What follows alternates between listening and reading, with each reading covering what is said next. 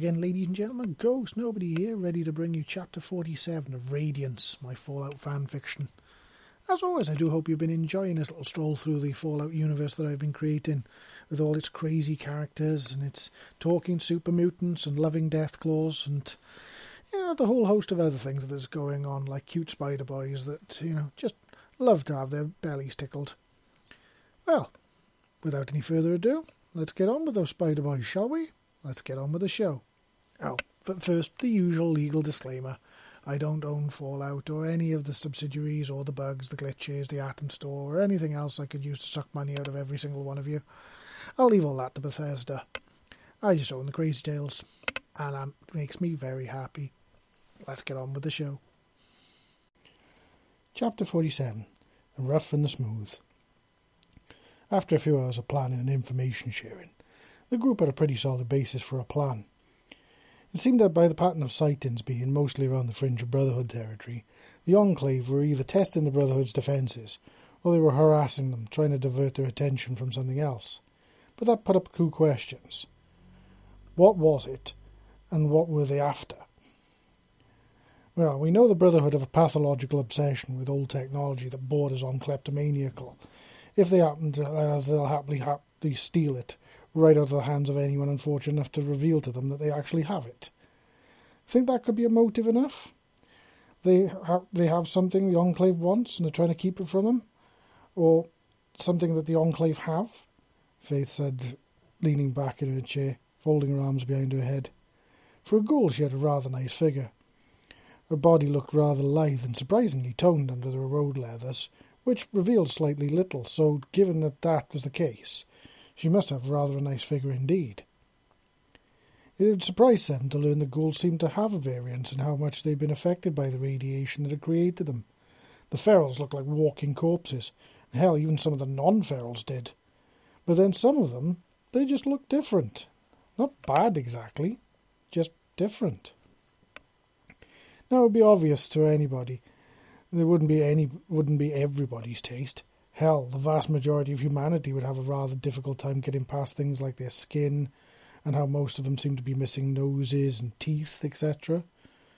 But ghouls like Faith were pretty much intact. She even had all of her own teeth. Well, unless they were implants or something. Most likely it's something they want. If they already had it, they wouldn't have gone and called a team out, they would have gone and called a team out to lift it out, Visa said, scratching her chin with her long claws, making a soft rasping noise unless it's something too big to move, Seven said. And that's worrying, because something that big is either going to be seriously dangerous or shift power balance in the area, and that's worse, Faith said, and the others nodded. She turned to look at Seven, who was now sat with his helmet on the table. You sure you guys are up for this? she asked. Honestly, anything to do with those fuckers is bad news. And hell, we'd be in it just for the chance to fuck up their operations and throw them for a loop. But given the chance to rescue some innocent claws who may or may not be related to my beloved one, and now a chance to hit them where it hurts while also fucking with the bigoted tailholes over at the Brotherhood? Oh, hell yes, we're in all right, Seven said, making both Faith and Visa smile. Thought you liked tailholes, Visa said with a soft purr, making Faith go wide eyes as she glanced between them. Seven turned and smiled at her solicitously. Just yours, my love. And can you blame me, given the noise you make when I give it some attention? She, he said, with both a purr making his words sound even more salacious, and Visa's purr making her tail swish and deep-throaty growl escaping her all at the same time. Wow, you guys seriously do not fucking hold back, do you? Faith said, and both Seven and Visa turned their smiles onto her now. Not even for a second, she said. They both said in perfect unison. Ven chuckled softly. I'd say you two are spending too much time together, but honestly, she's one step away from climbing into that tin can of a suit that you call with you in the morning. Not that you'd probably complain. Might be a bit difficult to concentrate, or indeed walk, or breathe, or anything else, really, he said, and Visa turned her smile now onto her brother. Like you wouldn't climb into Gregory's suit with him given half a chance she said, and Ven roared with laughter and swished his long tail before coiling it around Gregory and pulling him out of his seat and planting him in his lap both to his surprise and delight. Not a chance. You think I want to stretch that thing out and ruin the fact that I get to keep tripping over my own tongue? while I get to keep looking at him wearing the shit out of that thing? Ven said, wrapping his long arms around the human man in his lap and resting his head on Gregory's shoulders as the young human ro- reached up and stroked his horns gently. Never in my life would I have imagined seeing a group like this one. And I've been around for a long time, you know, Faith said, looking at them all. Yeah, I've been meaning to ask you about how long ghouls live exactly. I keep hearing you guys mentioning things about the pre-war like you were even there in person, Seven asked. That's because I was. I saw the bombs fall with my own eyes. Hell, I felt the heat. It was like watching a star being born right in front of you. Hell, you'd have thought the light would have, alone would have made me go blind. But nope. One moment I'm in the middle of Atlanta, the next moment there's no more Atlanta. It's just me. A whole city full of people, just gone in the blink of an eye. And there I am, all alone, naked as the day I was born and changed, both happy to be alive and scared of why. The early days were hard as hell. No one knew what a ghoul was back then, so I just kind of went underground to hide from the bigotry and the violence. And now, a completely empty city, so I guess at least I had decent supplies, Faith said. I'm sorry, Seven said, feeling the weight of her pain in her voice. Then she smiled at him. Don't be. I'm not. I got to live, when pretty much everyone else didn't. Granted, you changed me physically, and yeah, ghouls aren't exactly going to be winning any beauty contests anytime soon. But I'm still the same person I was back then. Well, maybe just a little stronger, I guess, she said. What did you do before all of this? Seven asked. I was a cop, and a damn good one, if I do say so myself, she said, smiling. So how come you don't look like other ghouls? Visa asked, and Seven glanced at her with a raised eyebrow. Subtle, he said, and Visa grinned at him. And when have you ever known claws to use subtlety? she asked, and he laughed out loud and shook his head. Good point, he replied. Faith laughed and nodded. Don't be sorry, Visa, and it's refreshing. I like it when people eat tiptoeing around us like we're made out of glass, or just outright insult us. It's nice to have someone talk to us more, or more so to me, like I'm a normal person again. Usually only other ghouls do that for other ghouls. And the occasional smooth skit, I mean human. And in answer to your question, it had something to do with the exact frequency, type, and wavelength of the radiation that hit me. It's incredibly rare, but it does something to the DNA that makes it regenerative. It doesn't mean that I get to look like I once did, but it does mean that I get to heal a hell of a lot faster than anyone else.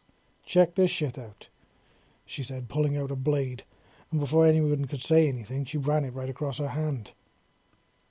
Everyone gasped, and before their eyes a deep red line welled up across her palm of her hand, and then, just equally as fast, it sealed itself right up. Holy shit, that really is something, Seven said, and Faith nodded before wiping her hand clean on a rag she pulled from her pocket. Yep, and I'm not the only one. Chances are any ghoul you see who looks like me has it. It lets us keep our hair and our teeth, which is nice. Pity about the nose, though. But it does also prevent our skin from continually peeling off and having to regrow, which is pretty much what happens with most ghouls, as it's oddly fragile, but at least it comes back. Hell, it even lets us lot build muscle mass, which I'm chuffed about because I've always been a bit of a gym bunny, though finding weights on an actually working treadmill in the apocalypse is not exactly easy. But we did manage it, and we built up quite a nice collection here in Underworld. We're all the same time. We all have the same lifespan as any other ghoul, which to this day no one's actually been able to measure, as no ghoul has ever been known to die of old age, so the jury's kind of out on that one, she said. Well, well, that's useful and pretty cool. Can't even remember seeing a muscled ghoul before, Raymond said, leaning back on his seat, and Faith looked at him in surprise. And I haven't seen an eloquent super mutant before either. You must have been one of those greaser boys I've been hearing about uh, from our scouts that are roaming on the outskirts of the city, she said, and Raymond nodded. Yeah, or at least I was until I joined these fine people. And boy, I can tell you, I've been with them for less than two days, and these guys are hardcore in what they believe in. And they not only go out of their way to help people like us in need, but to prove their way of life is not only possible, but it's the future that we should all be striving for. I mean, I was held prisoner by another super mutant group like us. They were calling themselves the Amazons. It was an all female super mutant group, and they were ruled by some seriously vindictive, man hating wannabe queen who had been using their girls to go out and kidnap innocent men and boys before doing horrible and vile things to us, before just outright killing them, Raymond said with sadness in his voice. Faith looked aghast at this new news and I was visibly saddened by it. Oh my god, that's fucking terrible. What happened? she asked. Well, Seven and his whole team here, with some help from one of the communities that Shepard and her little team were a part of, before they joined up too, simply burst into the place and fucked them up royally. It was truly incredible to watch. I mean, one minute I was just sat there in my misery waiting to either get raped or killed, or both, and then boom, out of nowhere they just come out of the sky. They hit the place from every direction all at once, like a full on military assault team. We got two angry claws going ape shit right in the middle of them all.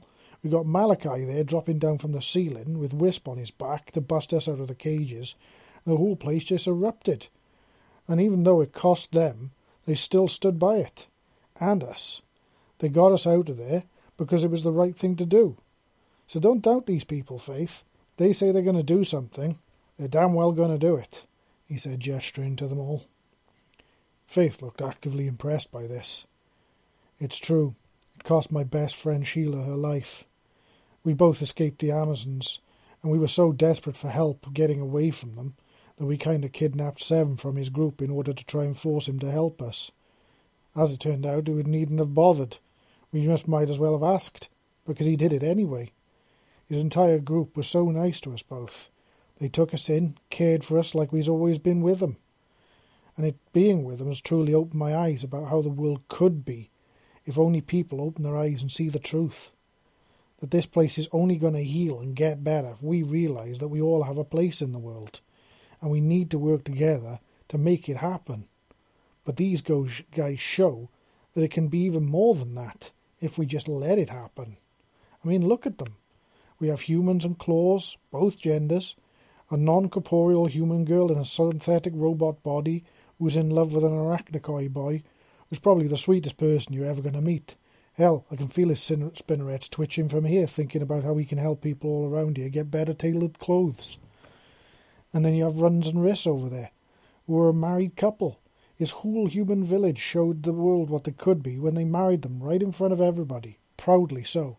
So yeah, I'm proud to be among them, Shauna said happily.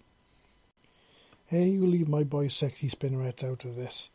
Those are for my hands only, Wisp said playfully, running her hand over one of Malachi's exposed legs and making him shiver happily. Faith's red eyes were as wide as dinner plates as she looked around to see them all smiling back at her now. Well, I suppose given how you treated me and mine out there, I can see this, and to be fair, I believe I do owe you guys an apology for the way I acted towards you when we first met. But given how you've spoken, and acted since we've met you. You've been nothing but respectful. So both sorry and thank you, she said, and Seven reached out and patted her surprisingly solid shoulder, making her flinch in surprise as his large metal hand came down on her gently. Don't worry about it. Given what's been done to the ghouls, I'm not surprised by your reaction at all, really. But all thank you for the apology all the same.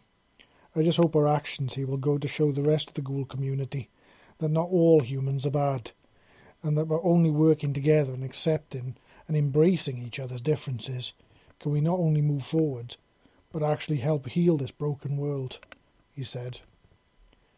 Faith eventually left them just before 2300 hours, letting the group get some sleep.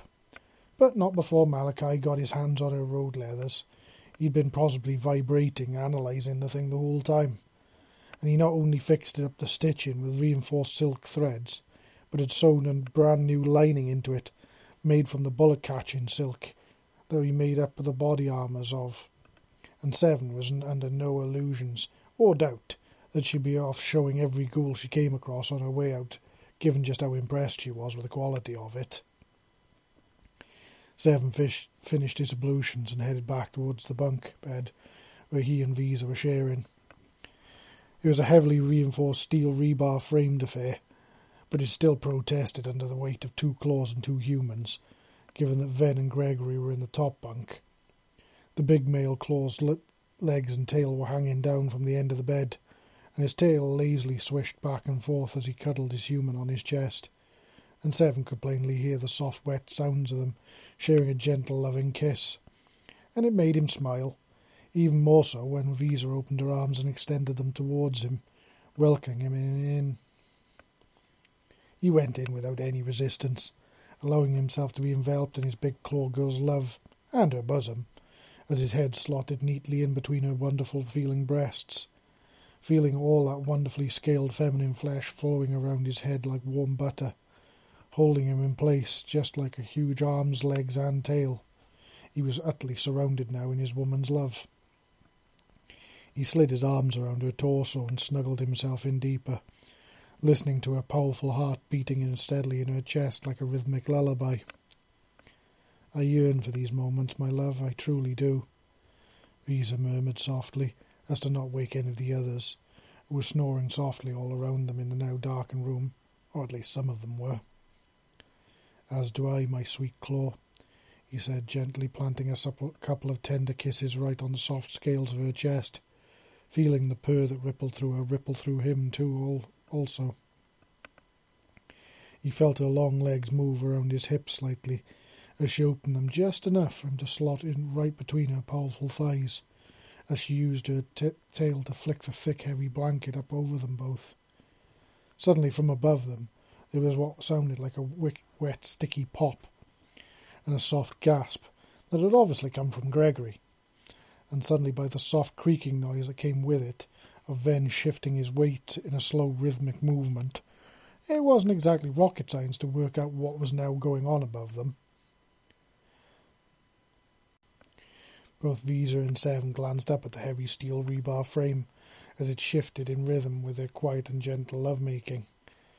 It seemed that Ven couldn't wait to get his claws on his human boy, and no sooner had the lights gone out, he'd gone in.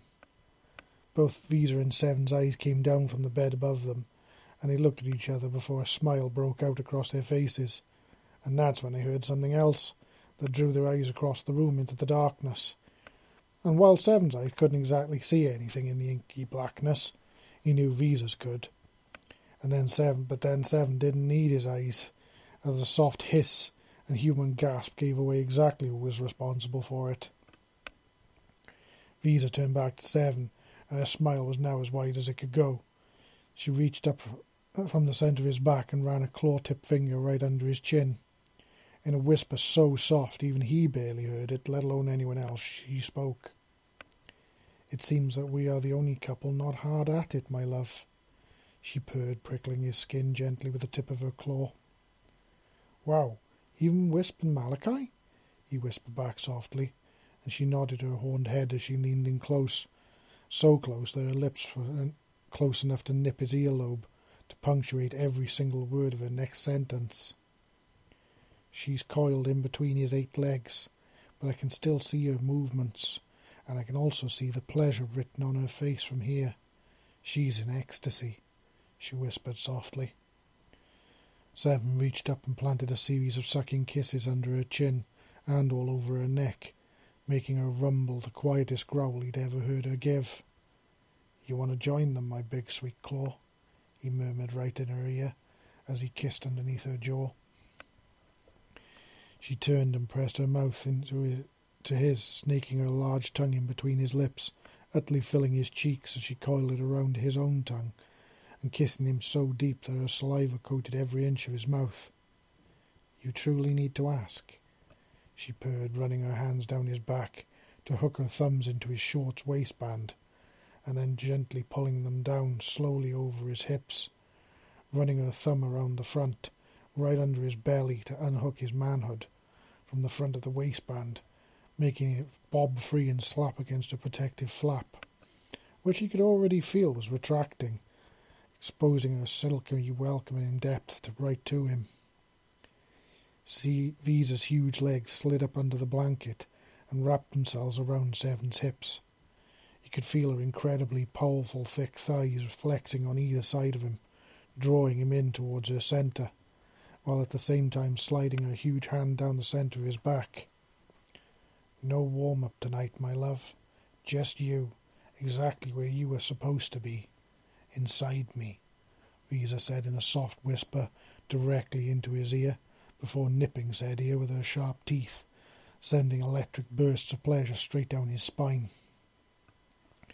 With a slow movement, Visa lifted herself to angle her lower body correctly. Then, with a little pressure from her feet and from her calves, she pushed him in. And she, he felt her hot, silky labia lips kissing his foreskin before peeling it back to expose his sensitive tip to the aching hole those velvet lips were opening up to expose. Right up until it kissed that powerful ring of feminine claw muscle directly underneath it. Seven took over from here. With a slow, precise, and powerful thrust, he slid each and every inch of himself into his claw girl, right up until his balls got a soft and loving kiss from her puckering tail hole. Hmm, that's exactly what I needed, Visa gasped as her muscles going tense. She clamped her velvet walls down on him, trying to suck his entire length right into her womb, like she was trying to tear it off his body. The suction of her womanhood was supremely incredible. Felt like his manhood was encased in molten silk. Shh, people are sleeping, Seven chuckled in a whisper as he began to thrust slowly into Visa's luxuriant insides, making his rhythm tortuously slow to maximize both of their pleasure, while at the same time making as little noise as possible. The effect was immediate. He could feel a wash of Visa's hot, sticky nectar washing over his buried flesh, making it glide in and out of her, despite the tightness of her feminine flesh desperately trying to hold on to him and draw him back in. There was a soft, rhythmic popping as Seven's balls kissed Visa's slick tail hole over and over again with every single thrust into her exquisitely hot, molten depths. Seven just couldn't help himself as he saw Visa's large breasts wobbling in time with her panting and his thrusting. He moved his head in lower and latched on to one of her erect, swollen nipples that was waving in front of his face, clamping his mouth down on it and swirling his tongue around it, making Visa's whole body tense as she fought the urge to let out a huge roar of pleasure. This was doubled down on when at the same moment Visa realized that Seven had rested most of his weight on her now, and she also realized that he was balancing the rest only on one hand. She barely had enough time to register the devious sparkle in his eyes before he caught her clit between his thumb and forefinger and pinched it gently in his free hand. It worked perfectly and tipped her right over the edge. Visa's insides clamped down stronger than a fleshy vice, and this time she succeeded in drawing him right into the root, which, as it turned out, timed perfectly, because even as Visa's incredibly po- powerful orgasm began, so did Seven's, they both rode the waves of white hot pleasure together, as one of the explosions of pleasure reverberated back and forth between them like stones being dropped in a pond creating ripples. From above them, a joint moan that started off human and ended claw, as both Ven and Gregory hit the same point as Visa and Ven did, uh, below them, pretty much at exactly the same time. Visa locked Seven in place, and she pressed her mouth right to his. Tonight you are sleeping right where you belong, in my arms, in my heart, in my soul, and best of all, inside me, she purred softly, and with that Seven placed his head down on her rumbling breast, and let her powerful heartbeat lull him off to sleep. Come the morning, the group got up slowly, and somehow managed to pry themselves apart. They headed to the large group bathrooms, with the girls going first. Once they were all washed up, they came back out with a wisp and wisp, and Visa all looking like they had a real spring in their step now, and seemed to be sharing knowing glances between themselves, each taking the time to plant a kiss on their male before the boys headed into the wash- washrooms to sort themselves out. Ven, Gregory, Seven, and Runs all shared the same knowing glance between themselves, as did Malachi, as they all stood under the shower heads washing themselves down. In fact, each of them seemed to have the exact same spring in their steps as they moved as well, which was funny watching Malachi trying to spring with eight legs. Well, then again, it was all except for Gregory. He had seemed to have a very slight limp. When they came back out, they found Faith and Marcus waiting for them. Ah, good morning, gentlemen. How are we? Faith asked, smiling at them all. Good. It's amazing what a good night's sleep in a warm bed with a hot claw girl will do you, Seven said, making Visa grin and Ven snort a laugh. I don't think sleep was the first thing on your mind, Ven said, and Seven raised an eyebrow at him.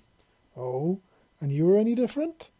he asked, and Ven gave him a toothy, fangy grin, stepping right up behind Gregory and whapping him in his long arms.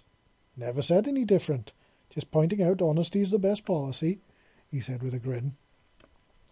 All right, well, um, are you guys ready to head out? Faith said while Marcus looked kind of flustered. Seven walked over and stepped into his power armour, and as it snapped shut, he turned back to face them. We are now, he said from, from, from within. As the team headed back out through the underworld conclave, the residents were out and about going about their early morning routine and some of them stopped to watch Seven and his team walking past, and he could see the ghouls ahead of them moving quickly to get out of the way of them. He could also see people whispering behind their backs of their hands, their bright red eyes never leaving them once. Again, it was the Enclave power armor that drew the majority of the glances, and he could still feel the confusion in their eyes, which, to be fair, he fully understood. Once they were clear of the museum, the four ghouls took the lead, and began to lead the team, which had now spread out to ensure they couldn't get mowed down by any trigger happy bandits or super mutants they may stumble across. Which didn't take all that long, to be honest, but they weren't exactly expecting who they ran into. Riss and Runs, once they knew what direction they were going on, they had done their whole power couple scouting thing again and were running ahead of the main group as they navigated the rubble strewn streets of the burnt out city so when they gave the call that they'd spotted trouble heading their way, the entire group had taken cover in a large building that had once been appeared to be a comic book store of some kind. Seven peered through a broken upstairs window. The downstairs doors had been barricaded up to seal to prevent anyone just walking in among them. Though to be fair, if these guys came in, Seven didn't think they'd be using the damn doors. The sounds of heavy power armoured footsteps echoing down the narrow street ahead of them walking towards a shop where they were hidden. What the fuck are they doing here? They're way outside of their territory, Faith hissed, as a squad of six Brotherhood of Steel soldiers all clumped into view in power armour, as well as what looked like two normal humans jogging behind them. Thanks to the bulky frames of the powered armour, they hadn't very nearly seen the two guys dressed in what looked like a cross between leather overcoats and robes behind them all. Huh? They must think they're onto something, Marcus said, and Seven glanced at him. What makes you say that? he asked. See the two nervous looking guys in the leather robes at the back? Marcus asked, and Seven nodded. Yeah, what about them? he asked. Those are scribes, the Brotherhood's scientists and chroniclers. These guys are tasked with analysing and putting tech they find to good use, though it's pretty rare to see them in the field around here. So they must be after something in particular, Faith said, and Seven cocked his head curiously again. But that's when an idea struck him. Come in, Riss. Are you still on the tail of the Brotherhood mob? Over, he asked, and the comms he got just two clicks back in his ear to confirm that she was. All right, Riss, listen close. I want you to get as close as you can, close enough to listen in on any chatter from them, but be careful not to get spotted. Remember, some of those helmets have both smart targeting and thermal, over, he replied. She clicked the PTT twice again, sending two hisses of static through his earpiece, and then she moved up close to the team and began shadowing them as close as she could. Are you sure about this, Paladin? One of the scribes asked nervously, looking around herself at the buildings all around her, and the young fellow scribe to her left was doing exactly the same. Don't worry yourself, Scribe Roscoe. You're in good hands. And we're pretty sure we figured out where those big green bastards are finally coming from. And those Enclave fuckers are not going to get there to stop us this time from shutting that shit down. Now I'm all for bombing the fucking thing into dust. But the elders have been convinced that due to the nature of the chemicals and the virus that we're dealing with, that could possibly spread the whole thing over the entire city, and possibly turn the whole city into those big green freaks. So that's why you and Scribe Bellwether there come in. We're going to keep those green, big green fuckers off you, while you two neutralize that shit. And then we're going to blow the whole fucking thing into dust. And boom, Super Freaks just entered the endangered species list, the lead paladin who was ahead of the team said. Yeah, I get that, but why just the eight of us? Why not send in a battalion to secure the site first? Scribe Roscoe said. Two reasons. Firstly, the Enclave and those fucking pet death claws they've got working for them keep harassing our defences. We can't afford to let one of them groups set through the net. We'll not need we'll not cede a single inch to those fuckers. And secondly, we don't want them fuckers to know we're coming until it's too late to stop us. So that means no vertibirds, no large squads, no bombs. Just a single squad and you two. Because I'm told that when it comes to the FEV shit, you two are the scribes for the job, the paladin replied. Both scribes looked at each other with worried expressions written all over their faces. Where do our scribes believe they're coming from?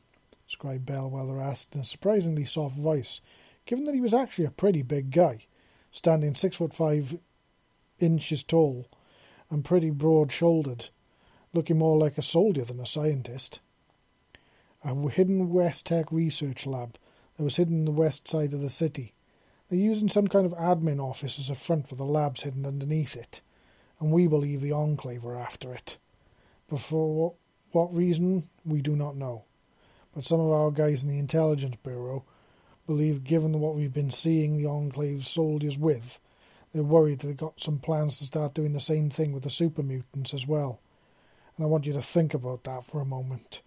An army of Enclave controlled super mutants attacking our lines and whoever else they point them at. So if you think the Deathclaws are bad, yeah, that's why we're out here today, he said. Seven and all the others looked at one another. Well, I don't know about you guys, but I'm fucking more determined to stop those fuckers dead in those tracks. But honestly, it sounds like the Brotherhood are trying to do the right thing here. So maybe, just maybe, it might be the enemy of my enemy, it might just be my friend this time, Seven said. Faith erupted, snarling angrily, and she looked down at her team before she glanced around at Seven and his people. I should have known we couldn't fucking trust you, she snarled angrily, and looked like she was about to continue on her rant until Marcus put up his hand and slammed it down on her shoulder and she turned around to face him. I agree with Seven, he said, and her red eyes widened in shock. Are you fucking crazy? she exclaimed angrily. No, but just think about it for a moment, Faith. While the Brotherhood will kill us on sight, maybe we have a chance here to get them to get off our backs. The Enclave are different. They'll just actively hunt us down and kill us wherever we are. But if we help the Brotherhood to remove them, and to remove that threat, then maybe, just maybe, we can make some kind of understanding with them. Honestly, I don't like it, but it makes sense. But let me ask you something. Seven, if they do turn on us, will you honour your word? Will you defend us? Marcus said, turning to look at Seven. If I so much as suspect they're going to turn on us, they'll be dead before they even have a chance to lift their weapons. You can have my word on that. Seven said. Faith stepped right up to him with her face twisted into a snarl. You gave us your word that you would help us before, she began. But that's when Riss's voice burst over the radio. The Enclave is here, and the mutants, she exclaims. Her voice quiet yell, but all of them had time just to look up, just before the gunfire started. Riss was perched on a fire escape about fifty feet from the Brotherhood team when the first claw appeared. She heard it coming round the corner before she even seen it, and as it came round the corner of the street, her mouth fell open. It was a truly massive male claw, It charged around the corner and didn't even hesitate for a single second. It simply charged right into them. For a moment, Riss wondered if they'd simply been unlucky and simply stumbled on the hunting grounds of a wild claw. Well, that was until she saw the headset it seemed to be wearing. Looked like it had a combination of what appeared to be a colander and Tesla coils sparking electricity between them bolted onto its head, and his horns were slotted through holes on the sides. But it was the eyes that scared and saddened her the most. Normally, claw eyes, and even the non sentient ones, had a deep cunning and rooted intelligence in their expressiveness. But this one, there was nothing but pure rage there. Moments later, another appeared and joined its partner, charging right in towards the Brotherhood. The Paladin and the others didn't hesitate themselves. They shoved the scribes towards the buildings, telling them to run and hide, before opening fire on the claws, trying to draw their attention towards them instead of the lightly armed and unarmed scribes and just as the two Enclave soldiers in full power armour jogged around the corner to join in the fray, the two claws bellowing a yell, another yell joined it from down the street, and from a window above them. They all turned as just as a huge green shape emerged with enough force to burst out the entire frame. The super mutant grunt slammed into the ground, bringing its huge rocket powered sledgehammer down with so much force it turned Scribe Roscoe into a shower of red paste. It splattered everything around where she'd just been stood, including Scribe Bellwether, causing the man to fall over on his butt and begin screaming as soon as he sing- saw his friend simply seemed to ex- cease to exist. Well, apart from what was covering him now, anyway. The Brotherhood were caught right in the middle of a pincer made of Enclave and mutants.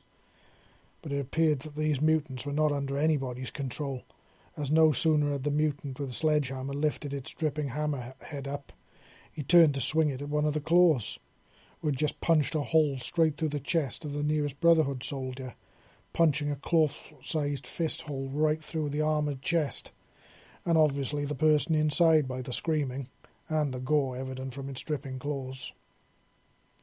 The claw didn't even blink. It simply whipped around, and with a single slice of its extended claws, simply took off both the mutant's arm clean at the elbows, sending the rocket powered hammerhead flying off into the sky with the mutant's arm still attached, spinning like a rocket powered green sprinkler head, sending blood flying in all directions as it took off out of sight. That's when Riss heard something below her, and upon looking down she saw the male scribe crash into the dumpsters below her in the alleyway, and an idea struck her as he tripped over.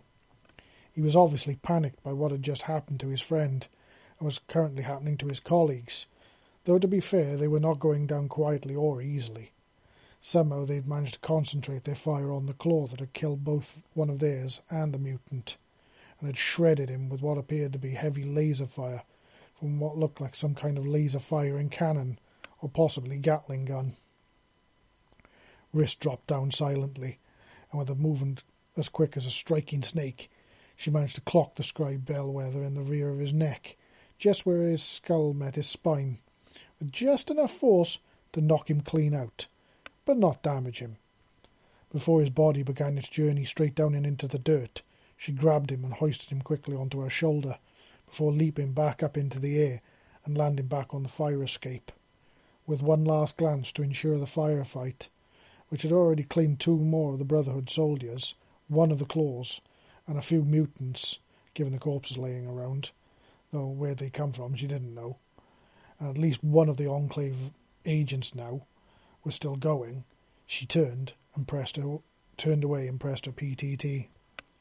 I have a prisoner. I'm on my way back to you. Do not come down.